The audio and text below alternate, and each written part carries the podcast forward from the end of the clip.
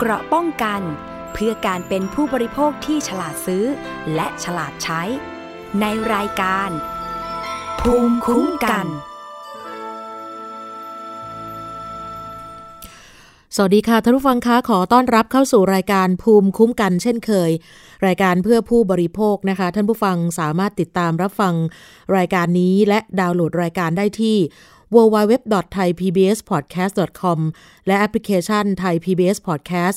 iOS Google Podcast SoundCloud Spotify รวมถึงเพจด้วยนะคะ facebook.com/thaipbspodcast ค่ะ แล้วก็ทักทายท่านผู้ฟังที่ติดตามผ่านสถานีวิทยุชุมชนที่เชื่อมโยงสัญญาณทั่วประเทศนะคะ พร้อมกับสถานีวิทยุคลื่นมวลชนสัมพันธ์อีกหลายจังหวัด แล้วก็สถานีวิทยุในเครือR Radio วิทยาลัยอาชีวศึกษาทั้ง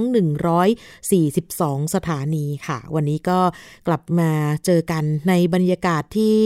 ยังคงต้องติดตามสถานการณ์เกี่ยวกับโควิด -19 อยู่นะคะ ไม่ใช่เฉพาะประเทศไทยค่ะทั่วโลกณขณะนี้มีความตื่นตัวเกี่ยวกับเรื่องของวัคซีนเป็นอย่างยิ่งนะคะ โดยเฉพาะประเทศไทย เดือนมิถุนายนนี้นะคะสำหรับทางเอสตาเซเนกานั้นเนี่ยเขาพร้อมจะส่งมอบให้กับประเทศไทยแล้วนะคะ ซึ่งก็ถือว่าเป็นหนึ่งในผู้พัฒนาวัคซีนป้องกันไวรัสโควิด -19 ที่ใช้กันอยู่ในขณะนี้หลายประเทศ ซึ่งทางเอสตาเซเนกานั้น มีการออกข่าวผ่านเว็บไซต์ของหนังสือพิมพ์ในประเทศมาเลเซียที่ระบุว่า ยืนยันว่าโรงงานที่เป็นพันธมิตรร่วมผลิตวัคซีนทั่วโลก มุ่งมั่นจะรักษามาตรฐานด้านคุณภาพและความปลอดภัยของวัคซีน โดยประธานเอสตาเซเนกาสาขาประเทศไทย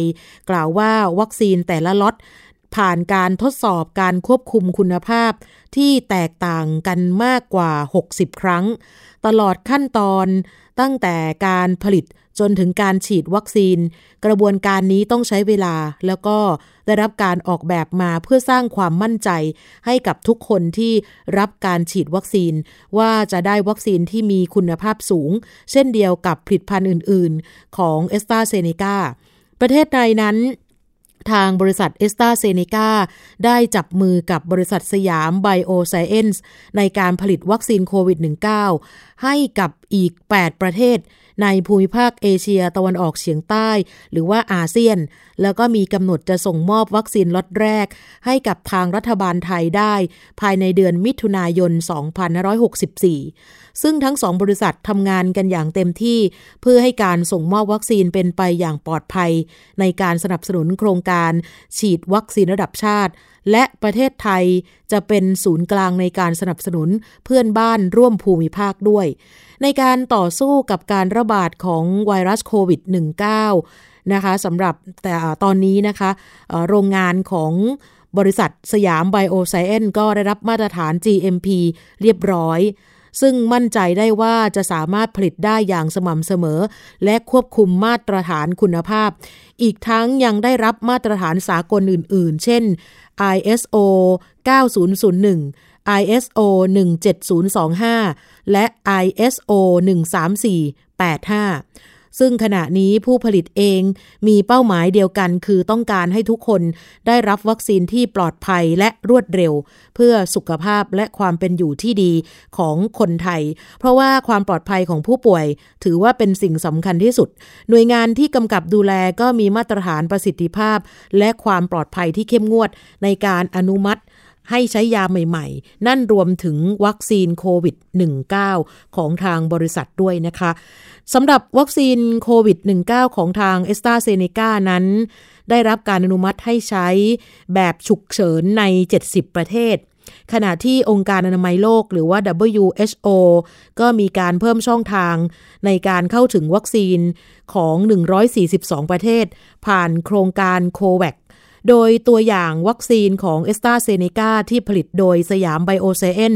ได้รับการรับรองมาตรฐานคุณภาพ จากกรมวิทยาศาสตร์การแพทย์แล้ว ซึ่งท่านอธิบดีกรมวิทยาศาสตร์การแพทย์ค่ะนายแพทย์ศุภกิจ ศิริลักษณ์ก็เปิดเผยนะคะว่า มีการนำวัคซีนตัวอย่าง 5 รุ่นที่ผ่านการทดสอบ ความสอดคล้องในการผลิต นำเสนอต่อกรมวิทยาศาสตร์การแพทย์เพื่อพิจารณาอนุมัติ ซึ่งวัคซีนนั้นผ่านการทดสอบตามข้อกำหนด ทั้งองค์ประกอบทางเคมี และความปลอดภัย ผลการวิเคราะห์คุณภาพของวัคซีนก็จะถูกนำมาอ้างอิงเพื่อสนับสนุนการผลิตวัคซีน โดยสยามไบโอไซเอนซ์นั่นเองนะคะ นี่ก็ถือว่าเป็นข่าวดีนะคะว่าวัคซีนนั้นได้มาตรฐานการผลิต แล้วก็พร้อมจะส่งมอบให้กับประเทศไทย เริ่มมิถุนายนนี้แล้วนะคะ ซึ่งณขณะนี้ในส่วนของทางสภาองค์กรผู้บริโภคเองนะคะ ก็มีการเสนอว่าให้ทางรัฐบาล โดยนายกรัฐมนตรีในฐานะหัวหน้ารัฐบาลกับรัฐมนตรีทั้ง 3 กระทรวงที่เกี่ยวข้อง นั่นคือกระทรวงสาธารณสุข กระทรวงพาณิชย์ และกระทรวงอุดมศึกษาวิทยาศาสตร์วิจัยและนวัตกรรม ได้ประกาศนโยบาย สนับสนุน องค์การเภสัชกรรม เดินหน้าผลิตยา นั่นคือยาที่ชื่อว่าฟาวิพิราเวีย อย่างเป็นทางการ เพื่อป้องกันการขาดแคลน แล้วก็ลดการนำเข้ายาดังกล่าวจากต่างประเทศ เหมือนกับที่เกิดขึ้นในช่วง 1-2 สัปดาห์ที่ผ่านมานะคะ โดยทางสภาองค์กรผู้บริโภคนั้นให้เหตุผลเพิ่มเติม เกี่ยวกับการออกถแถลงการว่าให้รัฐบาลสนับสนุนองค์การเภสัชกรรมของไทย ผลิตยาตัวนี้ออกมา เพราะว่ายาฟาวิพิราเวีย เป็นยาสำคัญในการรักษาโควิด -19 โดยเฉพาะในผู้ป่วยที่เริ่มมีสัญญาณของปอดอักเสบ ยาดังกล่าวไม่เคยมีคำขอสิทธิบัตรโครงสร้างหลักของยาที่ยื่นในประเทศไทย แต่มีสิทธิบัตรในต่างประเทศ และสิทธิบัตรจะหมดอายุ จริง ๆ หมดไปแล้วตั้งแต่ปี 2562 นี่เป็นเหตุผลที่ทำให้ประเทศจีนสามารถผลิตยาชื่อสามัญได้ ขณะเดียวกันในประเทศไทยนั้น กลับมีคำขอเลขที่ 110 1001988 ของบริษัทที่ชื่อว่าฟูจิฟิล์มที่ขอรับสิทธิบัตรเรื่องสูตรเม็ดยา แบนและก็ผงกรานูเลต ซึ่งเป็นเพียงการตอกอัดเม็ดให้ขนาดเล็ก เพื่อสะดวกแก่การกินเท่านั้น อีกทั้งยังมีการเขียนคำขอสิทธิบัตรไว้อย่างกว้าง และครอบคลุมไปหมด เพื่อกีดกันไม่ให้ผู้อื่นผลิตได้ ถือว่าเป็นลักษณะของคำขอสิทธิบัตรแบบสิทธิบัตรที่ไม่มีวันหมดอายุ ซึ่งไม่ควรได้รับสิทธิบัตรเนื่องจากว่าไม่มีความใหม่ และไม่มีขั้นตอนการประดิษฐ์ที่สูงขึ้นค่ะ ในปัจจุบัน กรมควบคุมโรคกระทรวงสาธารณสุขนั้น มีการสั่งซื้อยาฟาวิพิราเวีย ในราคาเม็ดละ 125 บาท ผู้ป่วยโควิดหนึ่งรายต้องใช้ยาตัวนี้เป็นจำนวน 40 เม็ดถึง 70 เม็ดต่อราย ก็ขึ้นอยู่กับสภาพความรุนแรงของอาการแต่ละคน แต่ยาฟาวิพิราเวียที่องค์การเภสัชกรรมจะผลิตนี้ จะมีราคาถูกเกินกว่าครึ่งหนึ่ง จากราคา 5,000 บาทถึง 8,750 บาทต่อราย จะลดลงเหลือน้อยกว่า 2,500 บาทถึง 4,300 บาทต่อราย นอกจากนี้ในส่วนของภาคประชาสังคมกับนักวิชาการก็มีการแจ้งต่อกรมทรัพย์สินทางปัญญา กระทรวงพาณิชย์ ไปตั้งแต่วันที่ 17 กรกฎาคมปี2563 และมีการเข้าพบกับอธิบดีกรมทรัพย์สินทางปัญญาอีกครั้ง เมื่อวันที่ 26 มกราคม 2564 เพื่อให้เร่งพิจารณายกเลิกคำขอสิทธิบัตรดังกล่าว แต่ว่าจนถึงขณะนี้ ทางกรมทรัพย์สินทางปัญญายังอนุญาตให้ผู้ขอรับสิทธิบัตรแก้ไขเอกสาร ก็เท่ากับว่าเป็นการยืดระยะเวลาออกไป และ เป็นการขัดขวางการผลิตยาของภาคส่วนอื่นๆ ในขณะที่องค์การเภสัชกรรมเอง ถือว่ามีศักยภาพในการผลิตยาดังกล่าวได้ อีกทั้งนักวิจัยของสำนักงงานพัฒนาวิทยาศาสตร์ และเทคโนโลยีแห่งชาติ หรือว่า สวทช ก็ยังสามารถพัฒนากระบวนการสังเคราะห์สารออกฤทธิ์ทางเภสัชกรรมของประเทศ หรือว่า API สำหรับใช้เป็นสารตั้งต้นผลิตยาฟาวิพิราเวียได้แล้ว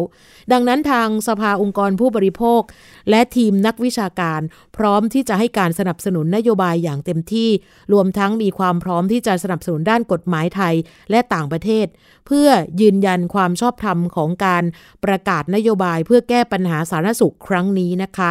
เเมื่อวันที่ 28 เมษายนที่ผ่านมาค่ะ ก็ มีการบริหารและกระจาย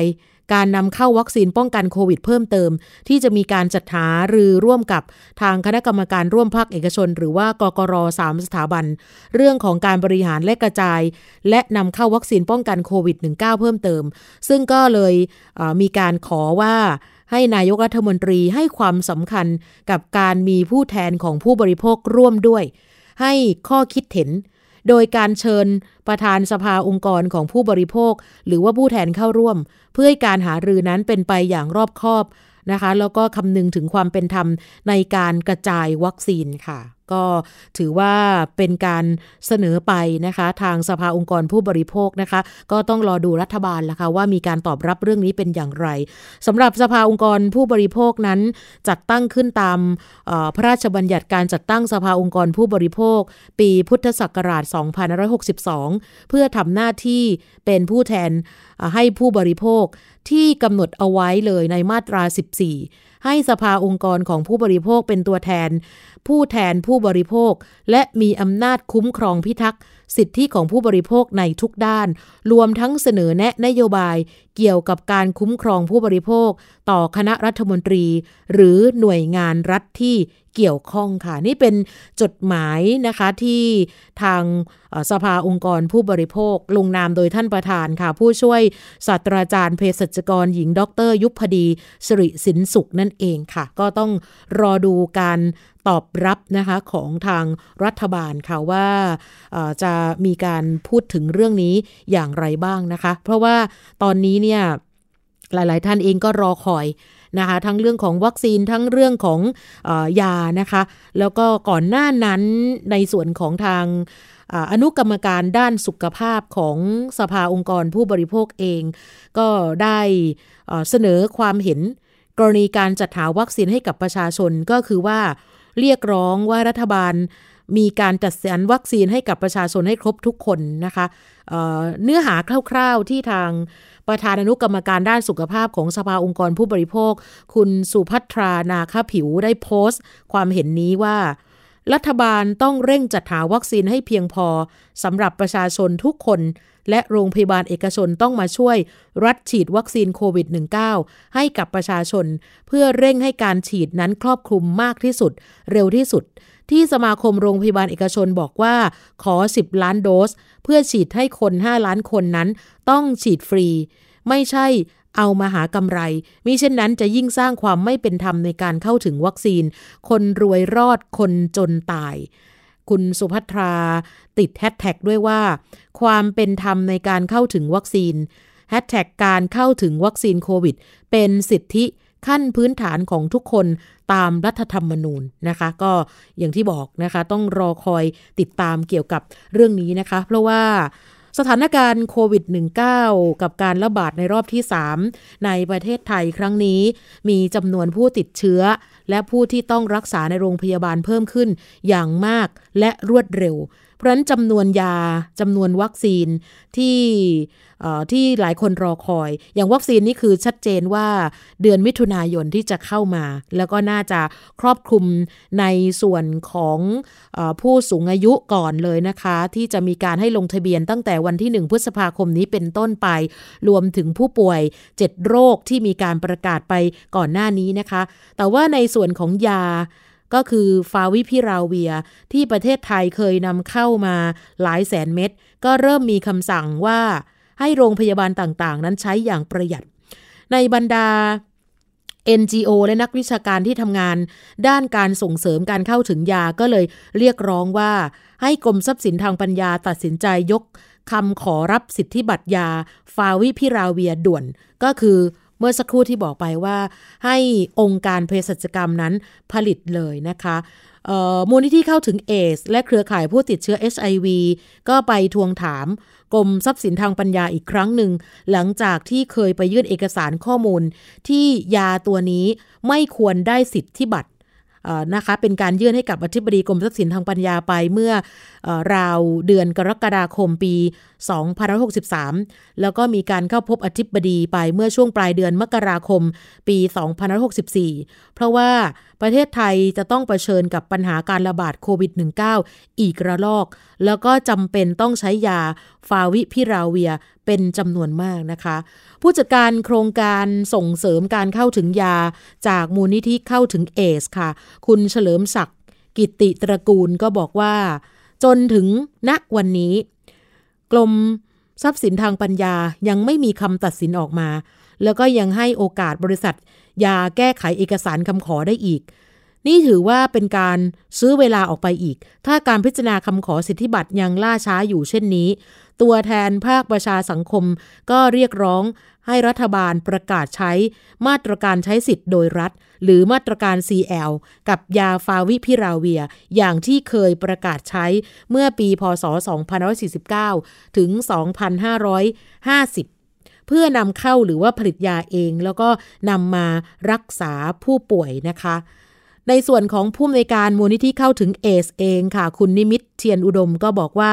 นี่เป็นสิ่งที่รัฐบาลพึงกระทำกรณีนี้ถือว่าเป็นวิกฤตของประเทศรัฐบาลต้องกล้าประกาศใช้ CL แล้วก็หวังจะพึ่งกรมทรัพย์สินทางปัญญานั้นไม่ได้ รัฐบาลต้องมีวิสัยทัศน์แล้วก็มองการแก้ปัญหาของประเทศอย่างฉลาดกว่านี้ ซึ่ง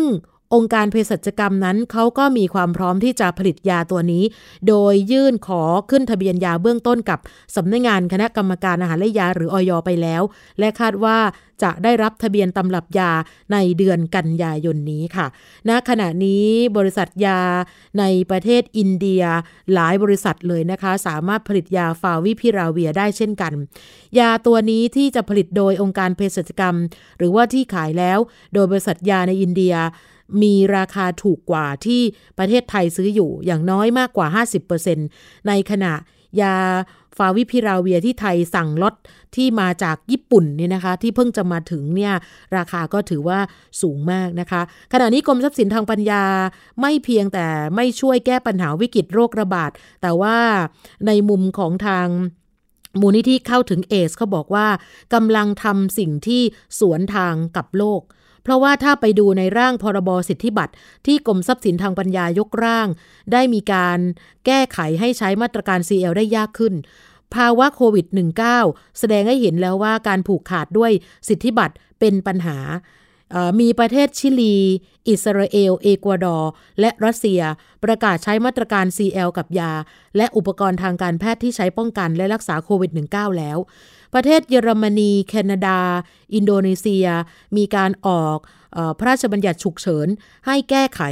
สำหรับพระราชบัญญัติสิทธิบัตร เพื่อลดขั้นตอนให้ประกาศใช้มาตรการ CL ได้ง่ายขึ้น ในองค์การการค้าโลก แอฟริกาใต้และอินเดีย ก็ยื่นขอข้อเสนอต่อองค์การการค้าโลก ให้มีการระงับการบังคับใช้กฎหมายทรัพย์สินทางปัญญาทุกประเภท เพื่อส่งเสริมให้เกิดการผลิตและการเข้าถึงยา เวชภัณฑ์และอุปกรณ์ทางการแพทย์ ที่ใช้ต่อสู้กับวิกฤตโควิด -19 ซึ่งสมาชิกขององค์การการค้าโลกกว่าครึ่งก็สนับสนุนค่ะ ในร่างพระราชบัญญัติสิทธิบัตรของกรมทรัพย์สินทางปัญญา ที่แก้ไขโดยการประกาศใช้สิทธิบัตรโดยรัฐหรือว่ามาตรการ CL ต้องผ่านความเห็นชอบจากคณะรัฐมนตรีก่อนนะคะ ซึ่งในกฎหมายปัจจุบันนั้นไม่ต้องผ่านความเห็นชอบ หน่วยราชการระดับกระทรวงและกรมสามารถประกาศได้เลย แล้วก็ที่สำคัญเนี่ยกรมทรัพย์สินทางปัญญา ยังแก้ไขให้เจ้าของสิทธิบัตรฟ้องต่อศาลขอให้ระงับการประกาศใช้มาตรการ CL ได้ด้วย ทั้งนี้มาตรการ CL ถือว่าเป็นอำนาจของรัฐที่ใช้เพื่อคุ้มครองประชาชน เมื่อประเทศเกิดวิกฤต หรือภาวะฉุกเฉิน เพราะว่าสิทธิบัตรเป็นอุปสรรคต่อการเข้าถึงยา แล้วนอกจากนี้ค่ะ ในความตกลง CP TPP ที่คณะกรรมการวิสามันและรัฐสภามีความเห็นชอบ แล้วว่าประเทศไทยไม่ควรเข้าร่วม แต่ว่าดูเหมือนรัฐบาลพยายามที่จะเจรจาขอเข้าร่วม โดยไม่ฟังเสียง ทัดทาน การใช้มาตรการ CL ก็อาจจะถูกใช้เป็นเหตุในการฟ้องร้องเรียกค่าเสียหายผ่าน อนุญาโตตุลาการได้ แล้วประเทศไทยจะต้องมีค่าใช้จ่ายด้านยามากขึ้นนับหมื่นล้าน เพราะว่าเงื่อนไขในความตกลง CP TPP ที่ว่านี้ค่ะ นี่เป็นสิ่งที่ทางโครงการส่งเสริมการเข้าถึงยาของมูลนิธิเข้าถึงเอสได้มีการตั้งข้อ สังเกตแล้วก็ตั้งข้อสงสัยว่าเอ๊ะทำไมกรมทรัพย์สินทางปัญญาถึงปฏิเสธคำขอรับสิทธิบัตรทันที ก็มีความเป็นห่วงว่าเราอาจจะขาดยาในการรักษาโควิด -19 นะคะ ถ้ายังไม่ยก คำขอที่ว่านี้นะคะรัฐบาลก็ต้องประกาศใช้ CL นะคะ เดี๋ยวต้องรอดูนะคะว่าเรื่องนี้มีความเคลื่อนไหวอย่างไร เพราะว่าในช่วงถือว่าเป็นภาวะวิกฤตก็ว่าได้นะคะสำหรับในช่วงเวลานี้ค่ะ หลายคนก็อาจจะยังไม่ได้เข้าใจอะไรมากมายนัก แต่ว่ารอติดตามข่าวสารไปเรื่อยๆนะคะ เพราะว่าณขณะนี้เนี่ยทางรัฐบาลเองก็พยายามนะคะที่จะสั่งซื้อยาฟาวิพิราเวียมาสำรองเอาไว้ใช้นะคะ บอกว่าไม่น่าจะมีความขาดแคลน แต่ว่าถ้าไปฟังข้อมูลอีกด้านหนึ่งเขาบอกว่า ราคาอาจจะแพงถ้าเผื่อว่าเราไม่ได้ผลิตเองนะคะ เราจะพักกันสักครู่ก่อนค่ะ เดี๋ยวกลับมาในช่วงหน้ากันต่อกับภูมิคุ้มกันค่ะ เกราะป้องกันเพื่อการเป็นผู้บริโภคที่ฉลาดซื้อ และฉลาดใช้ ในรายการ ภูมิคุ้มกัน แค่ฟังความคิดก็ดังขึ้น เต็มอิ่งทั้งความรู้และความสนุกกับไทย PBS Podcast อาหารเนี่ยมันจะมีสัญญะทางการเมืองเนี่ยซ่อนอยู่ มีเจ้าหญิงแสนสวยพระองค์หนึ่งถูกสาปให้เป็นโรคซึมเศร้าคำนี้มันมีความหมายมากคำว่า winter of something เนี่ยฤดูหนาวของอะไรก็ตามเนี่ยมันจะมีเหตุการณ์ในประวัติศาสตร์ที่มันจะถูกใช้คำว่า winter เนี่ยตลอดเวลา ทางการจีนออกมาเปิดเผยนะคะว่าประชาชนที่เป็นผู้ใหญ่ประมาณครึ่งหนึ่งของทั้งประเทศ มีน้ำหนักเกินแล้วก็เป็นโรคอ้วน ตอบโจทย์ทุกไลฟ์สไตล์ ตั้งแต่มีโควิดเนี่ย Apple สร้างสรรค์ฟีเจอร์เพื่อให้มันสอดคล้องกับโควิดเลย ผมจะนำมาเล่าใน EP นี้เนี่ย คือเกี่ยวกับค่ายกักกันอัลชวิกในประเทศโปแลนด์ ฟังได้ทุกที่ทุกเวลาทุกช่องทาง ค้นหาคำว่าไทย PBS Podcast หรือที่เว็บไซต์ www.thaipbspodcast.com เพ ราะวิทยาศาสตร์อยู่รอบตัวเรา มีเรื่องราวให้ค้นหาอีกมากมาย เทคโนโลยีใหม่ๆ เกิดขึ้นรวดเร็วทำให้เราต้องก้าวตามให้ทัน อัปเดตเรื่องราวทางวิทยาศาสตร์ เทคโนโลยี และนวัตกรรม ที่จะทำให้คุณทันโลก กับรายการ Science t e c h ทุกวันจันทร์ถึงวันศุกร์ทางไทย PBS Radio ม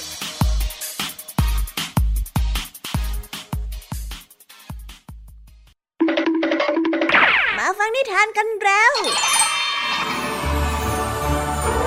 เปิดโลกจินตนาการกับไทย PBS Podcast ให้น้องๆ สนุกสนานไปกับ playlist นิทาน มากกว่า 100 เรื่องแน่านะแน่าจาก Kids Hour นิทานสุภาษิตและสื่อเสียงนิทาน ฟังได้ที่ www.thaipbspodcast.com และแอปพลิเคชัน Thai PBS Podcast ตั้งแต่วันนี้เป็นต้นไป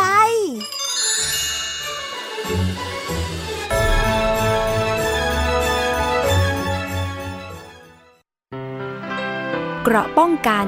เพื่อการเป็นผู้บริโภคที่ฉลาดซื้อ และฉลาดใช้ ในรายการ ภูมิคุ้มกัน กลับมาอีกช่วงหนึ่งของรายการภูมิคุ้มกันค่ะ ท่านผู้ฟังคะ ในช่วงที่หลายคนอาจจะทำงานอยู่ที่บ้าน หลายคนก็ซื้อของอยู่ที่บ้านนะคะ คือทุกอย่างตอนนี้ก็ไม่ค่อยอยากจะออกจากบ้านนะคะ เพราะว่าเป็นการป้องกันสำหรับในส่วนของโควิด -19 กันนะคะ ทีนี้บางท่านก็อาจจะจำเป็นต้องเรียนจำเป็นต้องอบรม สัมมนา ซื้อคอร์สอะไรต่างๆ เยอะแยะมากมายอยู่ที่บ้านนะคะ มีอยู่ท่านหนึ่งนะคะ ไปสมัครเรียนคอร์สเสริมความงาม คราวนี้เนี่ยปรากฏว่าต้องออกนอก นอกบ้านค่ะ เพื่อจะไปเสริมความงามตามคอร์สที่ตัวเองสมัคร แต่ว่าด้วยความที่ไม่อยากจะออกจากบ้านแล้ว ก็เลยอยากจะยกเลิกนะคะ ก็จะทำยังไงดี วันนี้มีการแนะนำมานะคะ จากทางองค์การอิสระเพื่อการคุ้มครองผู้บริโภคนะคะว่า ถ้ากรณีแบบนี้หรือว่ากรณีในเคสที่คล้าย ๆ กันนะคะ สมัครคอร์สอะไรเอาไว้แล้วจะยกเลิกจะทำอย่างไรดี จริง ๆ การทำสัญญาหรือว่าการซื้อคอร์สเป็นกรณีที่ยังไม่มีกฎหมายควบคุมสัญญา โดยเฉพาะคอร์สเสริมความงาม การจะไปยกเลิกสัญญาจึงต้องปฏิบัติตามประมวลวลกฎหมายแพ่งและพาณิชย์ ซึ่งสามารถดำเนินการได้ นั่นคือ สัญญามีข้อกำหนดว่าให้ยกเลิกได้ในกรณีใดได้บ้าง ขอให้ท่านผู้ฟังผู้บริโภคลองตรวจสอบข้อสัญญาดูก่อน ก่อนที่จะไปทำสัญญาซื้อคอร์สอะไรก็ตามนะคะ ถ้าหากสัญญาไม่ให้ยกเลิก หรือแจ้งว่าคืนเงินไม่ได้ทุกกรณี อันนี้ก็ไม่ต้องตกใจ กรณีการทำสัญญาที่ผู้ประกอบธุรกิจได้เปรียบ คู่สัญญาอีกฝ่ายเกินสมควร อันนี้ถือว่าเข้าข่ายเป็นข้อสัญญาที่ไม่เป็นธรรมค่ะ ก็จะมีผลบังคับได้ เท่าที่เป็นธรรมและพอสมควรแก่กรณีเท่านั้น แล้วก็ถ้ามีสาเหตุในการเลิกสัญญา เราต้องดูว่าเรามีสาเหตุหรือเปล่า อย่างช่วงนี้เราก็สามารถที่จะอธิบายได้ว่าเราไม่สามารถที่จะออกจากบ้านได้ เพราะว่าสถานการณ์โควิด -19 อย่างเช่น หลายท่านนั้นเนี่ยอาจจะมีอาการแพ้ก็ได้นะคะ คือเคยแล้วแพ้ผิดพันธุ์เเกี่ยวกับอของร้านนี้ หรือว่าแพ้ผิดพันธุ์ที่ลักษณะคล้ายกัน หรือพนักงงานให้บริการ เคยบริการมาแล้วครั้งหนึ่งทำให้ได้รับบาดเจ็บไม่พอใจ หรือร้านค้าปิดกิจการไม่สามารถให้บริการได้ อันนี้คือสาเหตุสำคัญที่สามารถยกเลิกสัญญาได้ แล้วถ้าหากมีสาเหตุอื่น ๆ ก็ให้ดำเนินการแจ้งขอยกเลิกสัญญาเป็นหนังสือ และเก็บหลักฐานของอาการ หรือสาเหตุที่เกิดขึ้นด้วย อย่างเช่นใบรับรองแพทย์ ภาพถ่ายอาการความเสียหาย หากไม่มีสาเหตุข้างต้นจะทำอย่างไร ผู้บริโภคยังสามารถทำหนังสือบอกเลิกสัญญาได้ ทั้งนี้ร้านนะคะสามารถปฏิเสธการขอยกเลิกสัญญาได้ เนื่องจากการขอยกเลิกสัญญา โดยที่ไม่มีเหตุว่าอีกฝ่ายหนึ่งผิดสัญญาอย่างไร ในการบอกเลิกสัญญา จะต้องได้รับความยินยอมจากอีกฝ่ายด้วย จึงจะสามารถยกเลิกสัญญาได้ ซึ่งในการเจรจาร้านค้าอาจจะมีการ หักค่าใช้จ่าย และคืนเงินส่วนที่เหลือได้นะคะ แต่ว่าบางท่านเองก็ อาจจะไม่อยากจะไปต่อความยาวสาวความยืดก็เลยยอมเสียเงินไปทั้งหมดนะคะ ก็คือไม่สามารถยกเลิกสัญญา แต่ถ้ากรณีแบบนี้ก็สามารถไปอ่านเพิ่มเติมนะคะ ประมวลกฎหมาย แพ่งและพาณิชย์มาตรา 386 นะคะ ที่ใช้อ้างอิง แล้วก็รวมถึงอีกฉบับหนึ่งก็คือ พระราชบัญญัติว่าด้วยข้อสัญญาที่ไม่เป็นธรรม ปีพุทธศักราช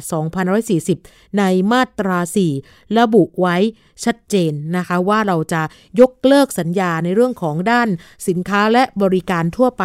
อย่างไรดีนะคะ ซึ่งช่วงนี้เนี่ยเราสามารถที่จะอ้างได้เลยว่าเราไม่สามารถออกจากบ้านได้ เราไม่สามารถที่จะเดินทางนะคะไปได้ คือถ้ามีคอร์สสัมมนา หรือว่าคอร์สที่ต้องไป ทำกับคนอื่น หมายถึงว่าต้องไปเจอกันเนี่ยนะคะ กับผู้ให้บริการเนี่ย อันนี้ก็สามารถที่จะยกเลิกสัญญาได้ อย่าลืมนะคะว่าสิทธิ์ของเราก็ยังเป็นของตัวเรา แต่ว่าเราเองต้องดูข้อกฎหมาย แล้วก็ดูในเรื่องของเออเกี่ยวกับ การบังคับใช้กฎหมายตรงนั้นด้วยนะคะ ว่าเราไปเซ็นเอาไว้ตรงไหนแบบไหนอย่างไรกันบ้างนะคะ เพราะว่าปัจจุบันนี้จะมีเหล่ามิจฉาชีพค่ะที่จะมีการมาหลอกลวงสำหรับท่านผู้ฟังผู้บริโภคกันอยู่เสมอนะคะ ล่าสุดนั้นมีมาอีกแล้วนะคะ นั่นคือกองบังคับการปราบปรามการกระทำความผิดเกี่ยวกับการคุ้มครองผู้บริโภค ร่วมมือกับสำนักงงานคณะกรรมการอาหารและยาหรืออย ได้ไปบุกจับผู้ต้องหา ตามหมายจับพร้อมตรวจยึดผลิตภัณฑ์ควบคุมน้ำหนัก ยาชุดและยาไม่มีทะเบียนเป็นจำนวนมากค่ะ โดยกลุ่มบุคคลเหล่านี้จะมีพฤติกรรมก็คือ โพสต์ขายสินค้าตามร้านค้าออนไลน์ แพลตฟอร์มดังขึ้น ด้วยต้นด้วยตัวอักษรตัว S นะคะ ในชื่อร้านคือจริงๆ ก็มีการเปลี่ยนชื่อนะคะ ล่าสุดนั้นใช้ชื่อว่าในเพจนะคะ lalarakkid@shop นะคะในเพจ lala@shop นั่นเอง ตัวแทนขายผลิตภัณฑ์อาหารเสริมควบคุมน้ำหนัก ที่ว่านี้ก็มีการโพสต์ว่า การันตีของแท้ปลอดภัยมีออยแล้วก็มีการระบุเกี่ยวกับร้านค้าว่า ตัวแทนขายผลิตภัณฑ์อาหารเสริมควบคุมน้ำหนัก การันตีของแท้ร้อยเปอร์เซ็นจากร้านเดิม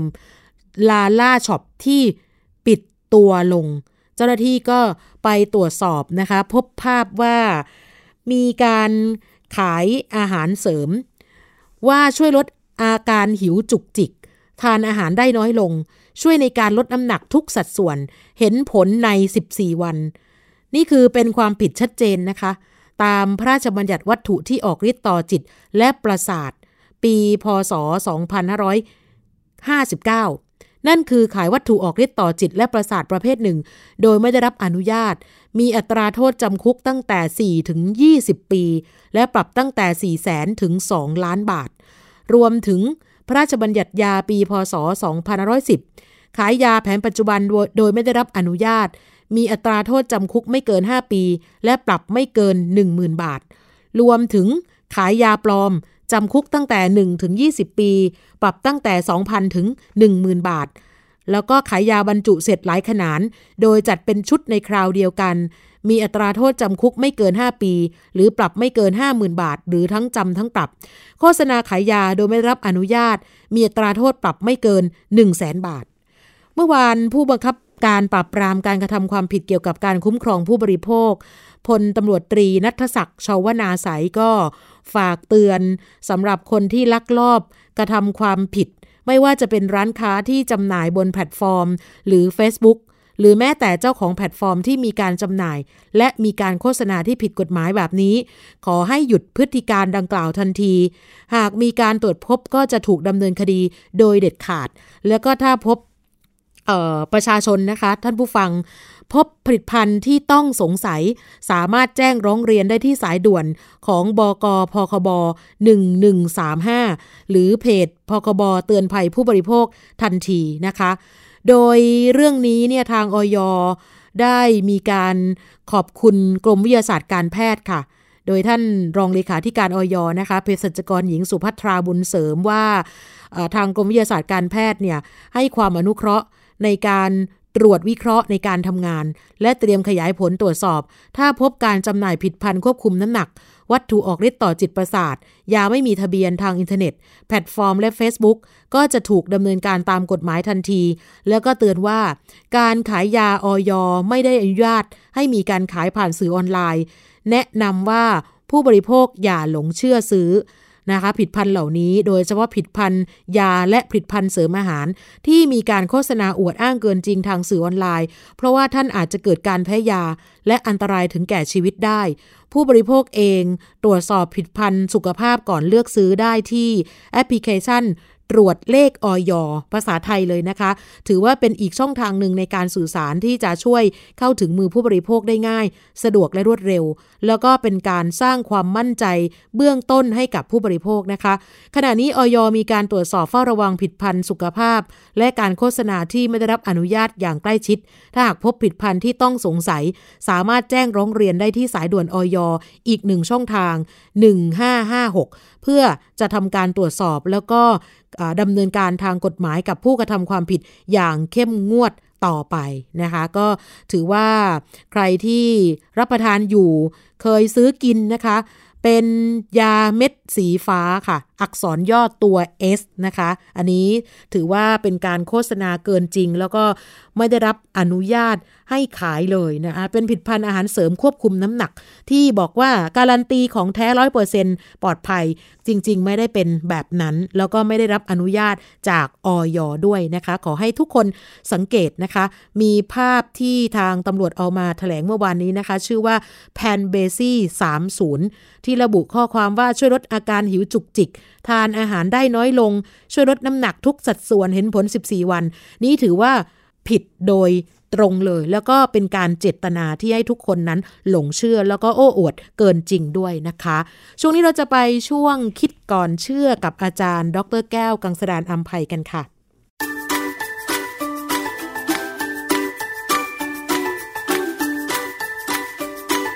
ช่วงคิดก่อนเชื่อ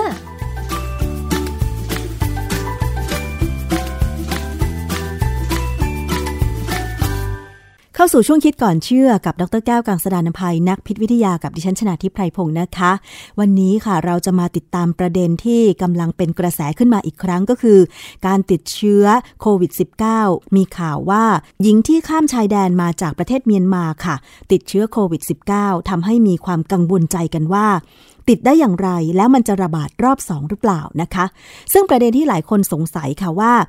การที่หญิงคนนี้ข้ามชายแดนมาแล้ว มาใช้ชีวิตอยู่ในจังหวัดทางภาคเหนือ หลายวัน โดยที่ตอนแรกยังไม่แสดงอาการ แต่ต่อมาแสดงอาการก็คือเป็นไข้ แต่เธอผู้นี้ก็ยังใช้ชีวิตปกติ ไปเที่ยวห้างไปเที่ยวผับบาร์ต่างๆ จนกระทั่ง ป่วยไม่ไหวแล้วจึงไปตรวจที่โรงพยาบาลจนพบเชื้อโควิด -19 นะคะคำถามก็คือว่าผู้ติดเชื้อซาโควี2หรือโควิด -19 เนี่ยบางคนไม่มีอาการได้จริงหรือไม่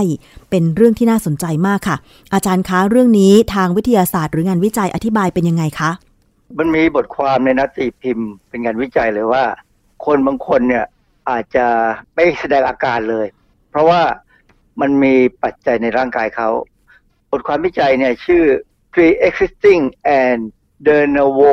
humoral immunity to SARS-CoV-2 in human ในวารสาร Science ของปี 2020 เนี่ย ตัวชื่อบทความเนี่ยก็บอกว่า เหมือนมีอยู่แล้วนะของไอ้ระบบภูมิต้านทานที่อยู่ในร่างกายเราเนี่ยต่อ SARS-CoV-2 ซึ่งเป็นเชื้อที่ก่อให้เกิดโควิด -19 นะในคน ซึ่งอันนี้มันมีคำอธิบายที่ความจริงก็เป็นทฤษฎี เก่านะตั้งแต่ผมเรียนทางด้าน ผมเรียนวิชาไอ้ไวรัสวิทยาเนี่ย เมื่อประมาณสักสี่สิบปีที่แล้วแหละเรียนในเมืองไทยก็เรียนครั้งหนึ่งแล้วต่อไปอเมริกาก็เรียนอีกครั้งหนึ่งก็ข้อมูลก็ตั้งแต่สมัยนั้นเนี่ย เราก็พอจะรู้แล้วว่า เวลาไวรัสเนี่ยมัน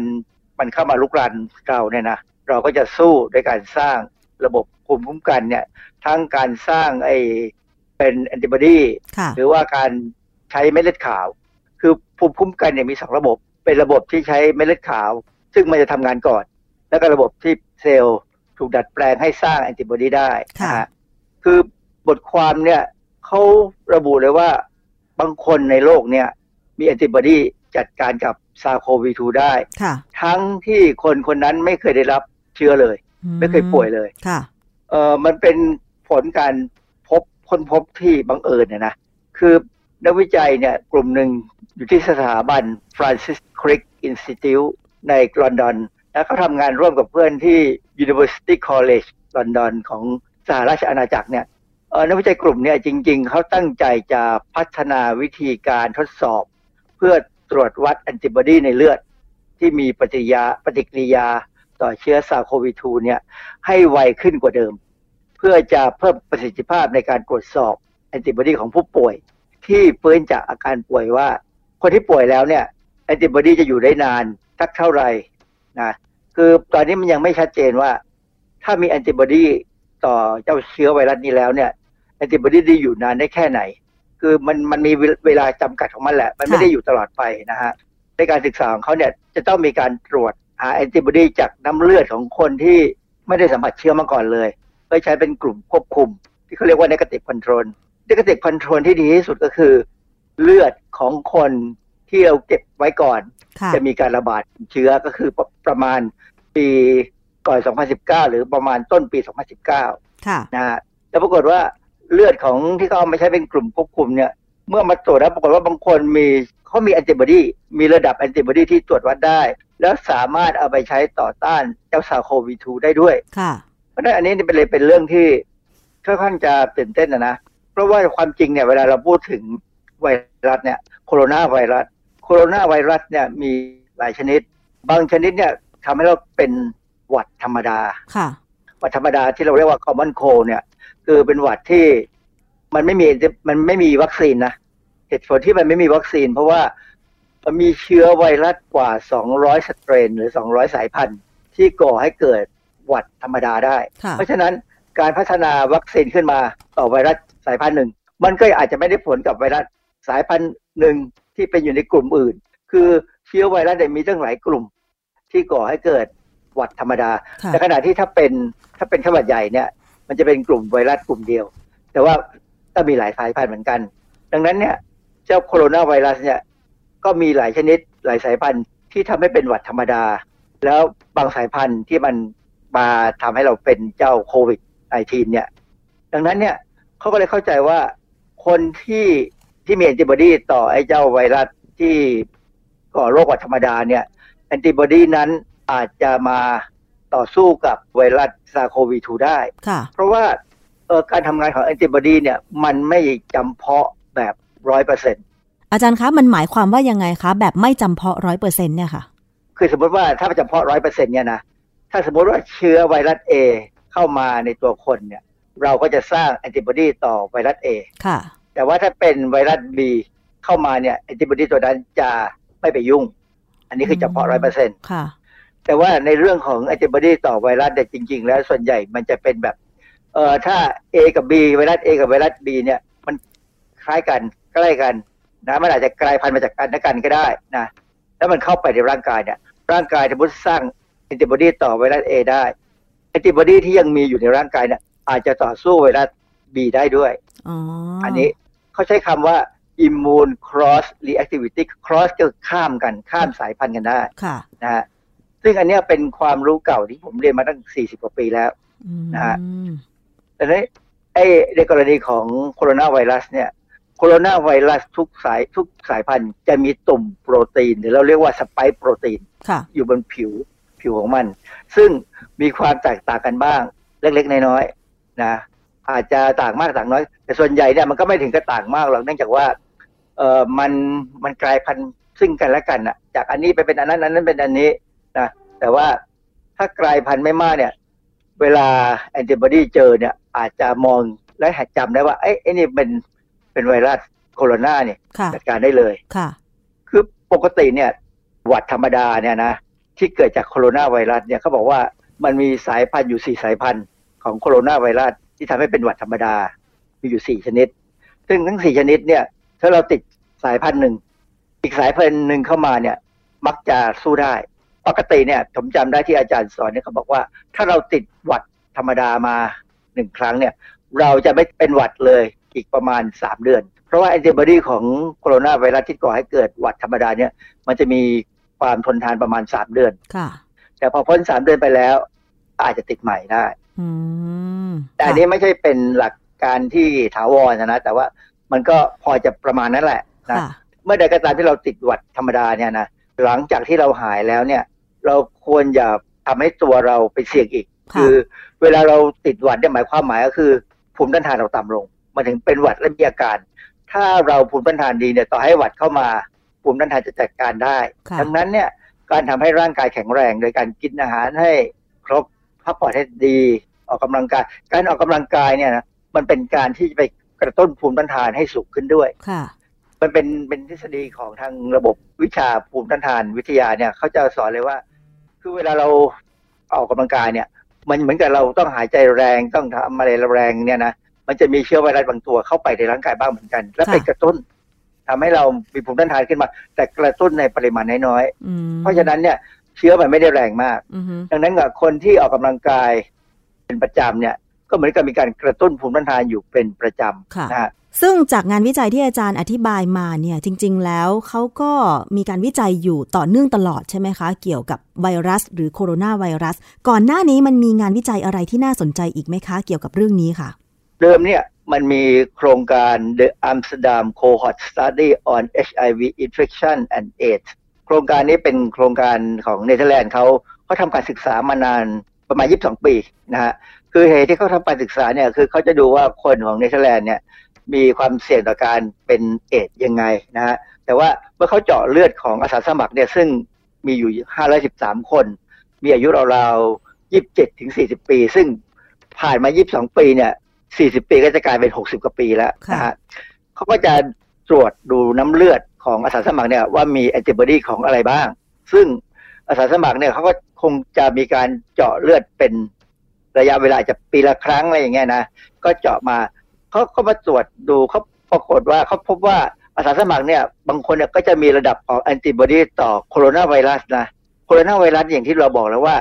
บางชนิดเนี่ยมันทำให้เป็นหวัดธรรมดาหรือคอมมอนโคค่ะนะเขาพบว่ามันมีแอนติบอดีเนี่ยอยู่ได้นานอาจจะถึง 12 เดือนค่ะ6เดือนบ้าง 12 เดือนบ้าง เพราะฉะนั้นคนอาสาสมัครพวกเนี้ย ก็จะมีเชื้อต้านหวัดได้ ซึ่งอันนี้เป็นการยืนยันให้เห็นว่า การสร้างแอนติบอดีเนื่องจากโคโรนาไวรัสเนี่ยมันมีในคนทั่ว ๆ ไปอืมเป็นประจำอยู่แล้วค่ะดังนั้นการที่มาพบว่าแอนติบอดีต่อโคโรนาไวรัสที่ทำให้เป็นหวัดธรรมดาเนี่ย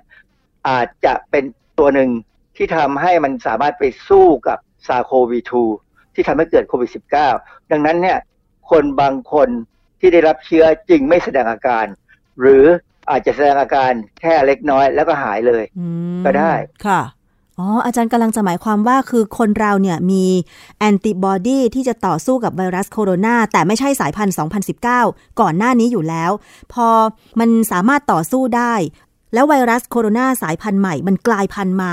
จึงทำให้แอนติบอดีเดิมที่อยู่ในตัวเราเนี่ยมันต่อสู้กับโคโรนาไวรัส 2019 ได้ด้วย จึงทำให้อาการนั้นมันไม่แสดงออกถูกไหมฮะอาจารย์ มันน่าจะเป็นอย่างนั้น อันนี้เป็นสมมติฐาน ซึ่งเขากำลังเก็บข้อมูลเพื่อจะพิสูจน์ว่ามันเป็นทฤษฎีจริงหรือเปล่านะฮะคือความที่มันน่าจะเป็นไปได้ก็เพราะว่าโคโรนาไวรัสอย่างที่ผมบอกตอนต้นนะว่า มันจะมีไอ้สไปค์โปรตีนที่ผิวมัน ซึ่งไอ้ตัวสไปค์โปรตีนเนี่ย มันเป็นตัวสำคัญมากที่จะเข้าไปทำให้ไวรัสเนี่ยสามารถลุกรานเซลล์ของของมนุษย์ได้ แล้วการเปลี่ยนแปลงของมันเนี่ย ซึ่งความจริงเนี่ย ตัวที่จะบอกว่าโคโรนาไวรัสจะเป็นสายพันธุ์อะไรเนี่ย มันอยู่บนคล้ายๆกับผนังเซลล์ของไวรัส แต่ไวรัสมันไม่ใช่เซลล์นะมันเป็นฝรั่งเขาใช้คำว่าเป็น particle ซึ่งไม่ใช่เซลล์ แต่ว่าบนผนัง particle ของเขาเนี่ย มันก็จะมีองค์ประกอบที่ต่างกันเล็ก ๆ น้อยๆระหว่างสายพันธุ์นะฮะเพราะฉะนั้นตัว spike protein ที่ไม่ใช่ตัวมันเป็นอยู่บนบนผนังอีกทีเนี่ย มันอาจจะแทบจะไม่ต่างกันเลยก็ได้นะฮะค่ะเพ ราะฉะนั้นอาจารย์การที่เราพบว่ามีผู้ติดเชื้อ ถึงแม้ว่าจะมาจากประเทศเมียนมาก็ตามเนี่ย แล้วเขาเข้ามาใช้ชีวิตอยู่ในแถบภาคเหนือเนี่ยหลายวัน ซึ่งก่อนหน้านี้เรามีการกักตัว 14 วันตามประกาศของรัฐใช่ไหมคะ ต่อมา ก็มีแนวโน้มว่าจะลดการกักตัวผู้ที่เดินทางมาจากต่างประเทศเหลือ 10 วัน แสดงว่าต่อไปนี้เราไม่สามารถจะมั่นใจระยะเวลาการกักตัวไม่ว่าสั้นหรือยาวได้เลยว่าจะสามารถคัดกรองผู้ติดเชื้อหรือไม่ติดเชื้อได้ใช่ไหมอาจารย์ คืออันนี้มันอยู่กับพื้นที่นะ ถ้าเป็นพื้นที่ที่การระบาดต่ำหรือไม่เคยระบาด เรามีบางจังหวัดที่ไม่เคยมีการระบาดที่ซ้ำนะ อันที่หนึ่งเนี่ยคือเราเป็นหวัดกันค่อนข้างจะประจำใช่ไหมเพราะฉะนั้นเราอาจจะมีแอนติบอดีต่อโคโรนาไวรัส ประการที่สอง เราเคยฉีด BCG ซึ่งตอนนี้ไอโครงการของอเมริกันเนี่ยที่เขาก็พยายามศึกษาว่าการฉีด BCG เนี่ยทำให้มีให้มันมีเซลล์เม็ดเลือดขาว ชนิดที่สามารถฆ่าไวรัสได้ โดยไม่ต้องใช้แอนติบอดีเนี่ยเขาก็ยังพยายามศึกษาอยู่นะฮะเพราะฉะนั้นเนี่ยคนไทยเราฉีด BCG เป็นหลักอยู่แล้ว เป็นเป็นการบังคับนะฮะแล้วเราอาจจะเป็นหวัดแล้วก็มีแอนติบอดีของโคโรนาไวรัสได้ แล้วเรายังใช้หน้ากากเนี่ยถ้าเราทำเรามีสามอย่างเนี่ยโอกาสที่เราจะ ติดเชื้อก็ค่อนข้างจะต่ำเพราะว่าเราอัตราการเป็นเป็นติดเชื้อของเราเนี่ยในบ้านเราเนี่ยผ่านมาตั้งหลายเดือนแล้วนะก็ยังต่ำอยู่มากๆ เราเป็นอันดับที่ร้อยห้าสิบกว่าเนี่ยก็เป็นสิ่งที่ว่าเราก็ต้องพยายาม ผมไม่อยากใช้คำว่ากาดจะตกแต่ผมว่าเราต้องพยายามทำให้มันกลายเป็นนิสัย ไปจนกว่าเชื้อนี้มันจะหายไปหรือมีวัคซีนมาช่วยได้ดีค่ะ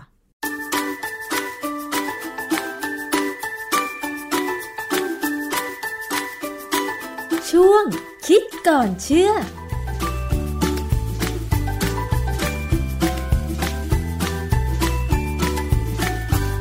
ฟังไปเรียบร้อยแล้วนะคะ กับอาจารย์ ดรแก้ว กังสดานอัมไผ่นะคะ ตอนนี้ท่านผู้ฟังคะเกือบทุกจังหวัดค่ะ มีการประกาศให้ทุกคนที่ออกนอกเคหสถานหรือว่าออกนอกบ้าน สวมใส่หน้ากากอนามัยร้อยเปอร์เซ็นต์นะคะ และสิ่งที่ตามมาก็คือ ขยะจากหน้ากากอนามัยค่ะ หน้ากากอนามัยที่ใช้แล้วถ้าหากว่ามีการจัดการที่ไม่ถูกต้อง หรือว่าทิ้งไม่ถูกที่นี่นะคะ ก็จะกลายเป็นขยะติดเชื้อทันที แล้วก็จะเป็นปัญหาต่อระบบนิเวศ และสิ่งแวดล้อมได้นะคะ หน้ากากอนามัยผลิตมาจากพลาสติกหลายชนิดนะคะ เช่นโพลีโพรไพลีนหรือว่า PP นะคะ โพลีเอทิลีนหรือว่า PE แล้วก็ไวนิลค่ะ ซึ่งต้องใช้เวลาในการย่อยสลายนานถึง 450 ปี นี่ไม่ใช่เรื่องเกินจริงนะคะ เป็นเรื่องจริง แล้วก็มันจะยังคงอยู่ในรูปของไมโครพลาสติก ที่มีขนาดเล็กที่สุดต่อไป ส่วนโลหะที่ใช้ทำเป็นโครงจมูก ก็ย่อยสลายได้ยากเช่นกัน ดังนั้น ควรจะให้ความสำคัญกับการทิ้งหน้ากากอนามัย ด้วยวิธีที่ถูกต้องนะคะ ก่อนจะทิ้งนะคะ ขอให้ม้วนสายรัดแล้วพันรอบหน้ากาก หลังจากนั้นก็ใส่ถุง รัดปากถุงให้แน่น ระบุข้อความที่ปากถุงว่า ถุงขยะสำหรับหน้ากากอนามัย ให้ชัดเจน เพื่อเป็นการป้องกันการแพร่กระจายของเชื้อโรค รวมถึงพี่ๆพนักงงานเก็บขยะก็จะได้เห็นชัด แล้วก็แยกขยะได้อย่างถูกต้องด้วย หรือว่าทิ้งหน้ากากอนามัยลงถังขยะสีแดง นั่นหมายถึงเป็นถังขยะติดเชื้อ เพื่อจะนำไปสู่กระบวนการกำจัดได้อย่างถูกต้องนั่นเองนะคะ นี่คือเราต้องตระหนักเกี่ยวกับเรื่องนี้นะคะว่าใช้แล้วทิ้งอย่างไรไม่ให้เป็นภัยต่อสิ่งแวดล้อมนะคะ ถ้าไปดูตัวเลขณขณะนี้เนี่ยว่าแต่ละ ประเทศมีขยะจากหน้ากากอนามัยมากน้อยแค่ไหน ไต้หวันเขาใช้หน้ากากอนามัย1ล้าน3แสนชิ้นใน 3 เดือน ก็มากพอที่จะเติมรถขยะได้ 1,100 คัน ประเทศอังกฤษค่ะมีหน้ากากอนามัยที่ใช้แล้วทิ้ง 53 ล้านชิ้นต่อวัน ซึ่งจากการศึกษาของโอเชียนเอเชียหน้ากากอนามัย 52,000 ชิ้น เมื่อปีที่แล้วนะที่มี ประมาณ 1,560 ล้านชิ้นถูกทิ้ง แล้วก็หลุดรอดสู่มหาสมุทรทำให้เกิดมลพิษในทะเลเพิ่มขึ้น 4,680 ถึง 6,240 เมตริกตัน ส่วนในประเทศไทย ขณะขยะที่เกิดจากหน้ากากอนามัยใช้แล้วทั่วประเทศจะมีประมาณ1ล้าน5แสนถึง 2 ล้านชิ้นต่อวันนะคะ เพราะนั้นถ้า ใช้แล้วนะมีการจัดการไม่ถูกต้องทิ้งไม่ถูกที่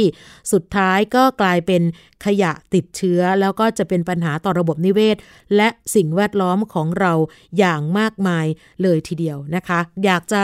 ปลอดภัยทั้งโควิดแล้วก็ให้ทุกคนร่วมรักษาสิ่งแวดล้อมไปด้วยพร้อมกันนะคะ ขอให้ทุกคนเลือกใช้หน้ากากอนามัยแบบใช้ซ้ำก็ได้นะคะ เป็นหน้ากากผ้า ก็คือสามารถที่จะซักได้ แล้วก็ถ้าใช้เกินโคต้าแล้ว หมายถึงว่าใช้หลายครั้งหลายรอบ ก็ขอให้ทิ้งอย่างถูกวิธีกันด้วยก็แล้วกันนะคะทำอย่างไรก็ได้ค่ะ ที่ไม่ให้เป็นภัยต่อสิ่งแวดล้อมนะคะ แล้วก็ขอย้ำอีกรอบหนึ่งว่า ใช้เวลาในการย่อยสลายถึง 450 ปี มันกลายเป็นขยะไมโคร พลาสติกทันทีเมื่อเราทิ้งลงถังนะคะ ช่วงนี้หลายคนอย่างที่บอกนะคะว่าหยุดอยู่บ้านค่ะ ใครที่อยู่บ้านอยากจะเป็น